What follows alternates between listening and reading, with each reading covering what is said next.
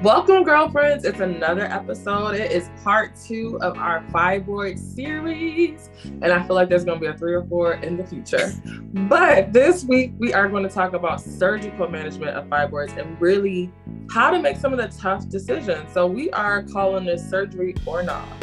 So, let's just get into it because I think a part of the whole fibroid situation with surgery is also what types. And I think a lot of us are scared of huge, big surgeries. But Dr. T, can you start breaking down some of these different types of surgery so people know that there's different levels? Yes. So going back, if you listen to a prior episode, we talked about, you know, the the location of the fibroid. So going back to that cantaloupe, if the if the fibroids are on the inside of the uterus completely, in the place where the seeds grow in the cantaloupe, then actually we can take a vaginal approach and look inside of the uterus, what's called a hysteroscope.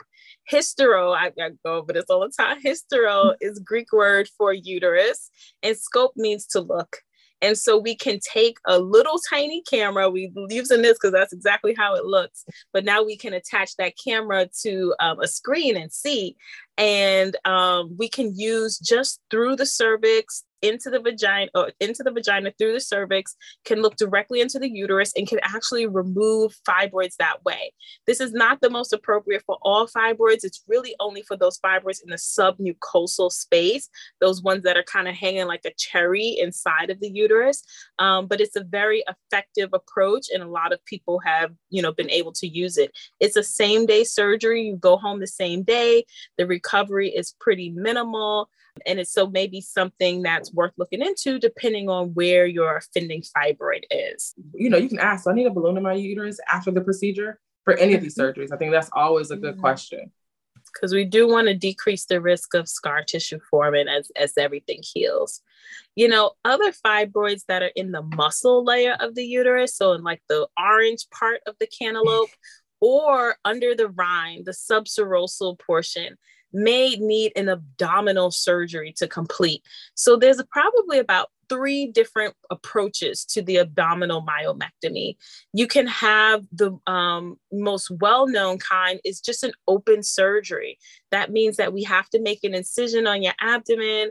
Um, usually kind of like a C-section incision, but sometimes it can be a vertical from your belly button down or even extend um, north of your belly button. And that allows us access to kind of see the uterus and work on the fibroids one by one. It might be necessary if the fibroids are very large or if your uterus is very large. Mm-hmm. Um, but luckily, there have been so many advances in how we can approach these fibroids. And there are surgeons who are gynecologic surgeons who are specifically trained in what we call minimally invasive approaches. Um, and so they can um, use, instead of a one big incision, we may use multiple small incisions just to fit our instruments inside, usually no um, larger than the width of your fingernail. But then we can um, put our instruments in the abdomen and work that way. And so those are either called laparoscopic or even robotic approaches to a myomectomy. Um, the advantage there is that you may have a better recovery, you may have less bleeding. Um, and so those are really good because sometimes you can leave the hospital the same day or the next day instead of with an open surgery, you may have to stay one or two nights. Um, the disadvantage is it has to be done by someone who is skilled.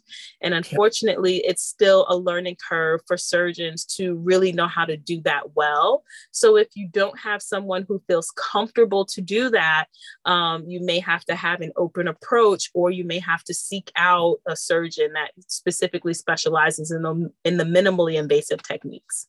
And they'll tell you if you're a good candidate for minimally invasive procedures. Sometimes we talked a lot about the ultrasound on the last episode, but when we start talking about fibroid surgeries, especially for a myomectomy, which is just removing the fibroids and leaving the uterus so that you can your fertility in the future, then sometimes they might recommend an MRI or a magnetic resonance imaging that uses uh, magnet magnet energy to actually look at like almost little slices of your body to kind of see exactly where the fibroids. So it kind of makes in terms of like it's like geo mapping for fibroids. So we know exactly where the fibroids are so that we know when we get in for surgery, there's no surprises. So we know how big they are, we know who's in front of who, and we have a surgical, you know, you can have a tactical approach before you get in there. And then also know that we'll be able to get a lot of the fibroids out through a laparoscopic or robotic procedure. So just so you know, for a full disclosure, I already started talking about my procedure on the last episode.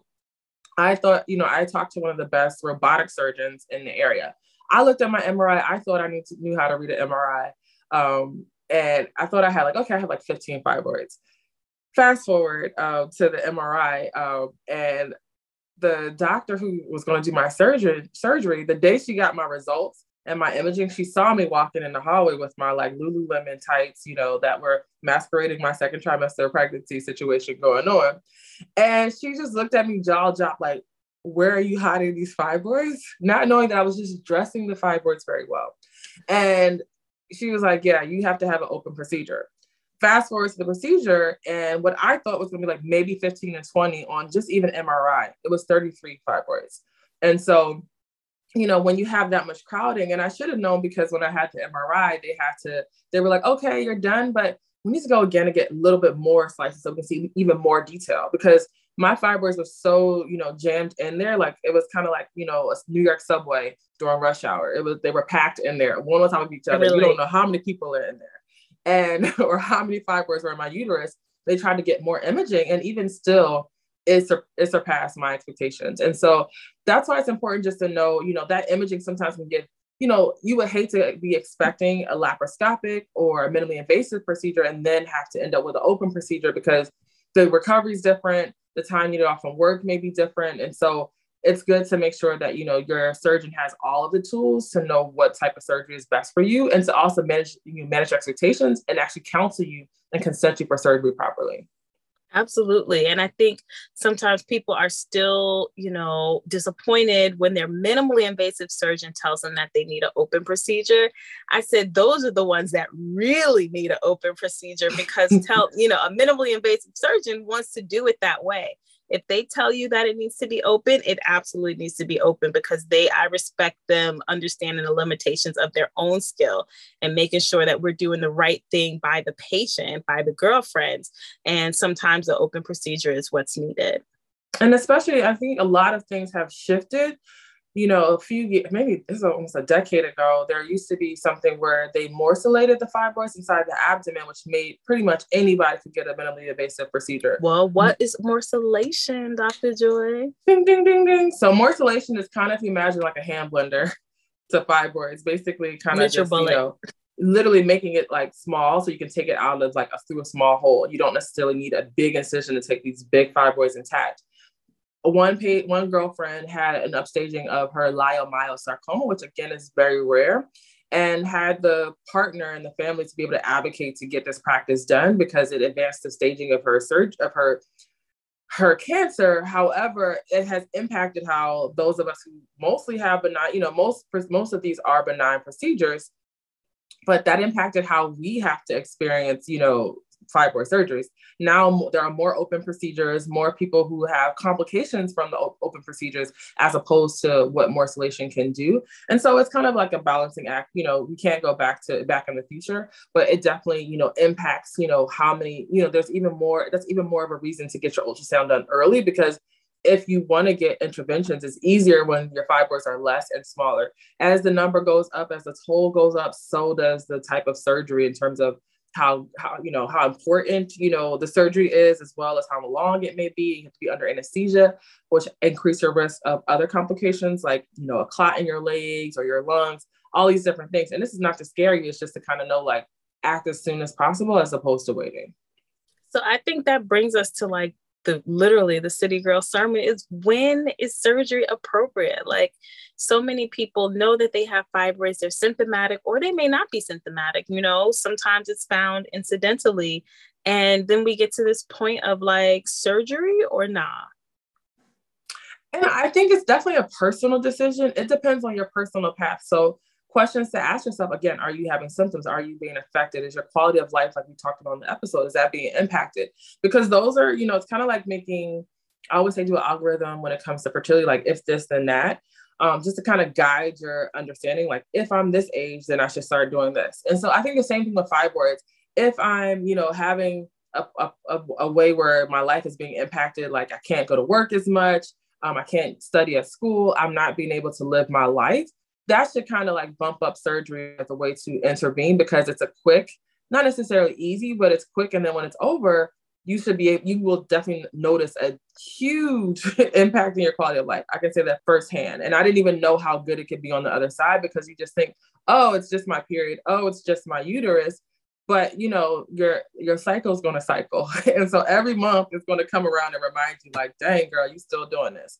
And so I think it's important to just kind of, it is personal, but really kind of think about what are the things that might change that. And I think for me, you know, it really was symptom. I was symptomatic. I honestly would have done it probably like in 2016 if I was able to, but I couldn't, and so I had to wait until 2018, which really did take make a huge toll on my quality of life. And I don't think I realized it. I moved to California and was working as a you know an attending under those you know circumstances, which was weird because I you know I was suffering even when I had to take Lupron to, which we talk about in another episode, but Lupron can shrink your fibroids and it's an injection that kind of puts you into temporary menopause. And while I didn't have menopausal symptoms, it was just like, you know, having to deal with being on this like foreign medication that actually my Nexplanon overrided the power of Lupron, which was crazy. I still was having like bleeding with, I had to get my Nexplanon out for Lupron to work effectively, which was still bog, mind boggling. I need a biochemist to like hit the DMs and let me know what that means.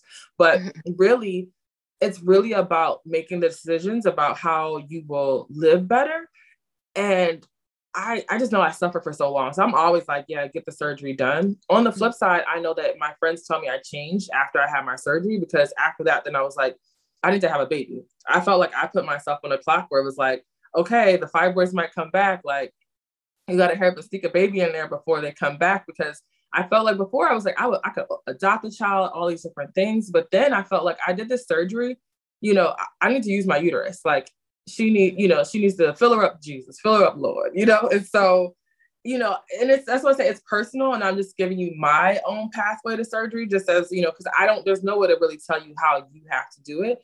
We just like to support people. We support our personal girlfriends, we support our girlfriends in the office, we'll support you girlfriend listeners, but it's really just a really, you know, to you have to make your own decision.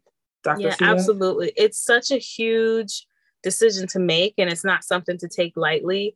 You know, I talk a lot about symptoms as well. If this is causing, you know, a decrease in your quality of life, if you're dressing around your fibroids, you that is a quality of life issue. Like it might not feel like, you know, that's a big deal, but it is a big deal. You know, there might be liberation on the other side of being able to wear what you want and look the way you want um, particularly, you know, bulk pressure symptoms, things that you may not realize are being impacted by having fibroids is painful intercourse. Um, that may mm. develop over time. And so maybe it thinks to you like oh just just hurts all the time. It could actually be from your fibroids. Actually gi issues either having constipation um, or having difficulty with bowel movements, indigestion, could be because of the size and burden of your fibroids in your lower abdomen, compressing your rectum, compressing your um, colon. And that can be, you know, a huge thing too. Um, sometimes people have kind of pain when they're not on their period mm-hmm. um, from, you know, the fibroid bulk or burden um, heaviness in the pelvis, urinary urgency. We talk about this, feeling like you, you know, the part of the reason why pregnant women have to go to the bathroom so frequently is because the growing uterus just makes the bladder less likely to, um, less able to hold a lot of urine. Um, and so fibroids can do that too. And so if you find yourself running to the bathroom all the time, or even with, you know, a urinary incontinence where you're having urinary accidents, due to fibroids, that's a huge issue. And, you know, by treating them surgically, removing the fibroids, you could hopefully, you know, get those those symptoms under control and kind of get your quality of life back. We kind of need a trigger warning for that. I was getting very triggered with throwback. I'm like yeah. forgetting about some of the symptoms I had. Man, sometimes you have to contextualize. Like it's yes. not all bleeding and period pain. Some people feel that, but then you know, a lot of times I'll take a girlfriend's hand and put on your belly. Do you feel that? They're mm-hmm. like, yo, mm-hmm. what is that? That's a fibroid. There should be nothing in your abdomen that feels hard unless you have abs, and I don't. It's soft around here, okay? And so, like, if you feel a knot, a rock, that's not normal. And so just understanding kind of like what our bodies should and shouldn't be can be exactly. helpful as well. And anecdotally, like I grew up as a germaphobe, so I rarely use public bathrooms. But I remember, like, once I had fibroids, oh my gosh, the public bathrooms I use, I still don't even want to think about the bathrooms I had to use. Whew, you know, I'm still bathrooms trying to in Ghana too. Girl, Ghana, New York City, you know, New York City got some trap house bathrooms. Like, oh my gosh, I like the the the Megabus. Like, I mean, just the places, all the places you'll go when you have fibroids. How about that? you know, like it's really maybe we should call the episode that. It's so but important. really, it's just it changes. It really like there's a shift. And there's but, a liberation, you know, I think, with surgery. And, you know, I think we focus a lot on the fibroids, you know, if you are trying to preserve your fertility. But if you do not want to have any more children and you know without a shadow of a doubt a hysterectomy is a very viable option because it's the only way that you have definitive treatment where the fibroids can't grow back because yes. they're not there's no uterus for them to grow back and the thing about I know from my own personal experience is that once the fibroids came out, I always was like, oh my gosh, you know, Annie, are you okay? Are you going to come back? You know, mm-hmm. you know, is this going to happen again? And until you go through menopause, there's always a, you know, you are always feeding. You have the substrate or the food for those fibroids to grow again. And even Which still, I know patients, yeah, I know girlfriends who are in, in, in, you know, who are you know way past menopause who are still you know dealing with fibroids, and because sometimes if they're so large or they're just in positions where they're pesky, they can still cause you to have bleeding. And no one wants to see any bleeding after you know menopause because then it's always like is this cancer? Is this something else? And it also again once again impacts your quality of life yeah, absolutely. And I, I, like that you bring that up about hysterectomy um, because we meet a lot of girlfriends who are at that cusp of like, okay, is my family building complete? Am I realistically going to have any children? Do I want to have children? Is it important to me that I carry a pregnancy? And so, if those are not, you know, in your future and you're dealing with fibroids, hysterectomy is not a four letter word. Now, mm. granted, hysterectomies are offered to Black women for fibroid treatment way more than non Black women. And that is a problem. I think, again, you know, we want people who are wanting to have families and wanting to carry pregnancies to do so. But if you want to have a child, then removing your uterus is not compatible with that. For people who know that their family building is complete, they, you know, or they're very significantly impacted by fibroids and need relief, having a hysterectomy is an option, it is a viable option, and you don't have to necessarily turn it off just because of things that you heard before. Exactly. And I think too, I think I really preach this a lot because when I was in residency, I remember two girlfriends who were 45 when they had their fibroids were just too much. And instead of getting, they knew they were beyond childbearing, or I don't know if they were hoping this is before a lot of technologies that we have now, like in terms of donor egg registries and stuff like that, where they have more options. They got a myomectomy, I think, just because they wanted to keep their uterus for sentimental reasons, possibly. But Five years later, they returned and had to have a hysterectomy for endometrial cancer. And endometrial cancer is the, the most common gynecological cancer we have. And so it's very common. It has nothing to do with the fibroids. But, you know, if you preserve, you know, re- keeping your uterus, if you're not going to use it for fertility, can still leave you with something that can turn into cancer and can change, you know, the trajectory of your life, um, especially because Black women do typically get higher grade forms of endometrial cancer. And so think really hard about when we talk about surgery or not, uh, what type of surgery. Because if you know you are done having children, if you know that, you know, you don't need your uterus to live. I know there's a lot of sentimental value in terms of you carry your children in it or, you know, feeling like you always have some kind of capacity for it. However, endometrial cancer is very real and very common, especially in our community, given you know the increase in you know delayed childbearing, uh, our size, all these different things that impact um, how endometrial cancer affects our community. So, really, if you are keeping your uterus, think about what you'll do with it, not necessarily just to have it. Mm-hmm. I think that's an important point. Thank you.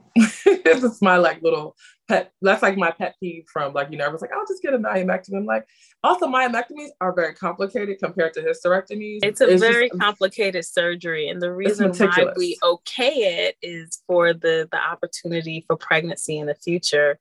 So we would be remiss if we did not cover some of the cutting edge technologies or procedures that can also help you eliminate fibroids. So I'm going to leave Dr. Tia to all the cutting edge stuff because she's at the pulse of it all. well, the only things I wanted to make sure to mention in terms of treatment, you know, we talked a little bit in the last episode about medical management, um, the mainstay being um, hormonal contraception that could range anywhere from birth control pills to, you know, prevent periods or minimize um, period bleeding and pain to things like NuvaRing, which is similar kind of medication, just in a different way in a vaginal ring, um, to even intrauterine devices um, that can help with your bleeding. In some cases, women don't have any bleeding at all, and I know that that can be a significant help.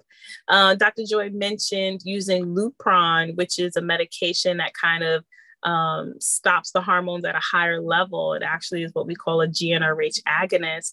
And sometimes it can be given in a shot. Traditionally, it's an injection that you take either once a month or once every three months, depending on the type. But there's now oral medications that do the same job. Um, and so one, I believe, is called Elagolix. One is Myfembree, um, or is Orilissa is the Elagolix. Um, and they are oral medications that you take um, that can keep your periods away, which minimizes menstrual bleeding. It can minimize pain and actually has been shown to decrease fibroid volume. These are typically not for really large fibroids, but they can be an adjunct in an overall plan. And so it's important to be aware of them. You know, sometimes people don't want to have a full big surgery or may have fibroids that are amenable to other procedures. And so it's worth looking into. It just depends on your, your situation. Um, there can be uh, procedures like Acessa, where we're using kind of like ultrasound frequency to um, like ablate uterine fibroids. Um, it's a kind of a pseudo surgical procedure. You do have to have a minimally invasive laparoscopic surgery to complete. There is trans cervical um, uter- um, uterine fibroid ablation as well. So, not a procedure that more and more practitioners are looking into. And so, that could be an option. Um, as well as directly cutting off the blood flow to some fibroids, either very large fibroids or isolated fibroids, with what we call a uterine fibroid embolization procedure. Now, some of these may not be the best option for women who want to have children later on. And so, again, you have to really talk to your doctor if you know that having additional children is, is in your plan or in your desire. Um, but we just mention it because we want you to know that there are some kind of either non surgical or surgical adjacent things that you can be looking into as well. Especially if you want to keep your uterus, there are ways to avoid having a major surgery, something like a uterine fibroid embolization or uterine artery embolization is, is it's also called. And those are done by interventional radiologists. So they're not OBGYNs or surgeons, but they do these procedures and their suites um, where you're under like twilight. And um, I remember first hearing about it from one of my sorority sisters, um, who's a charter member of my chapter. So she's a you know a few years, a few decades older than me. But it was good to hear. She was like, "Oh, it changed my life." And she was done having children but didn't want to have to go through surgery so definitely a different recovery. However there are some people who have to have that have that procedure and also still need surgery due to pain. You have to be the right you know candidate like your uterus can be really large because you do get shrinkage down but it's not necessarily down to like the size of you know a walnut. It's as you know it shrinks down based on how big it's starting from. So just you know these are things that we want you to kind of word salad almost to kind of throw out to the physicians you're seeing or practitioners you're seeing just to kind of you know gauge their opinions on these other alternatives. And also you know things like Acessa you might not necessarily find the exact you know you have to find out what surgeons are actually using them um, these like cutting edge technologies. But it's important to just look at and you know just know your options and see if you, you're a good candidate there are options that are available to you. Have a surgeon that you trust. If you need to have second and third opinions, that is okay. That is definitely, you know, something that can be looked into when you're trying to make a decision this important. You know, I always like to shout out people who are doing the work in the space. Um, you know, the White Dress Project is an organization that really has increased the visibility of people who are suffering from fibroids. Follow them on social media. They have events across the country where they're really just helping people to tell their stories about life with fibroids, treatments for fibroids, surgery, how it went, even, you know, kind of tips on how to prepare for your fibroid surgery, which I know can be so comforting um, to girlfriends who are going through this. There are also, you know, a handful of very skilled, um, minimally invasive gynecologic surgeons across the country who will see you from anywhere. And people fly in to, you know, be seen, um, to have their fibroids addressed, to have consultations, even to have surgery. Um. And so mm-hmm. you don't have to necessarily feel limited just based on where you live. Absolutely start in your own neighborhood, start within your um, your insurance network, but it's totally okay to branch out if that's what you feel like you need, if you need a second or tertiary opinion, just to know that you have that right.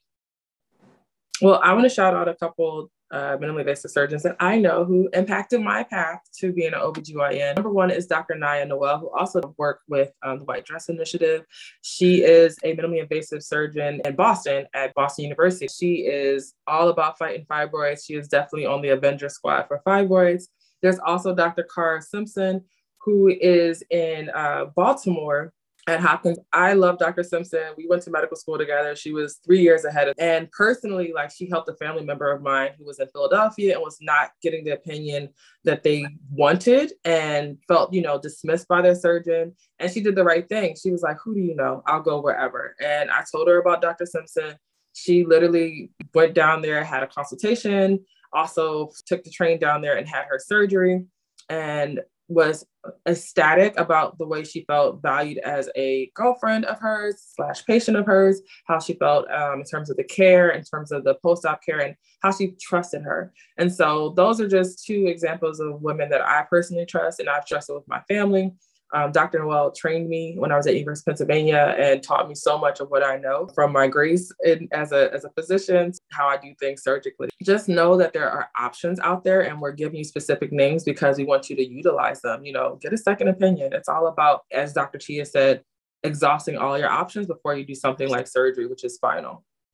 Absolutely. I'll throw out a handful of names if I can remember them all. Let me see. There's Dr. Soyini Hawkins in Atlanta, who has a fibroid and pelvic wellness center down there. That's incredible. In Texas, let's see, we have Dr. Tiffanny Jones, who's an infertility specialist who does a lot of fibroid work, Dr. Jessica Shepherd.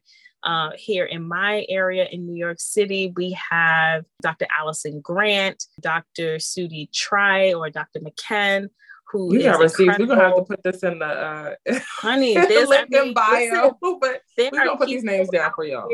doing the work, who are interested, who are passionate about helping with this significant public health issue. It's a public yeah. health burden. You don't need to feel like you're alone if you're going through it you have options. You know, some of them may be medical, some of them may be lifestyle, some surgical, sometimes all together. And that's okay to admit and to understand too. But keep fighting for, you know, your quality of life, mm. your future fertility, your happiness and health.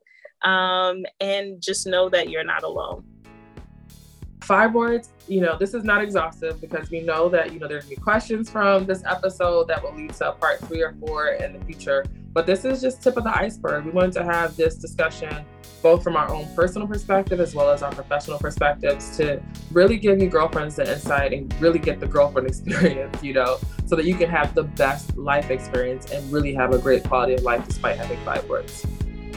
That's right. Well, we're so happy that we could, you know, have this conversation with you all. We want you to feel empowered and fight the fibroids. Bye, Felicia. Bye, Felicia. Until next time. or not. Don't come back, Felicia. No. okay. You're not welcome. You're not welcome here in Jesus' name. I gotta get my mom to come pray for me.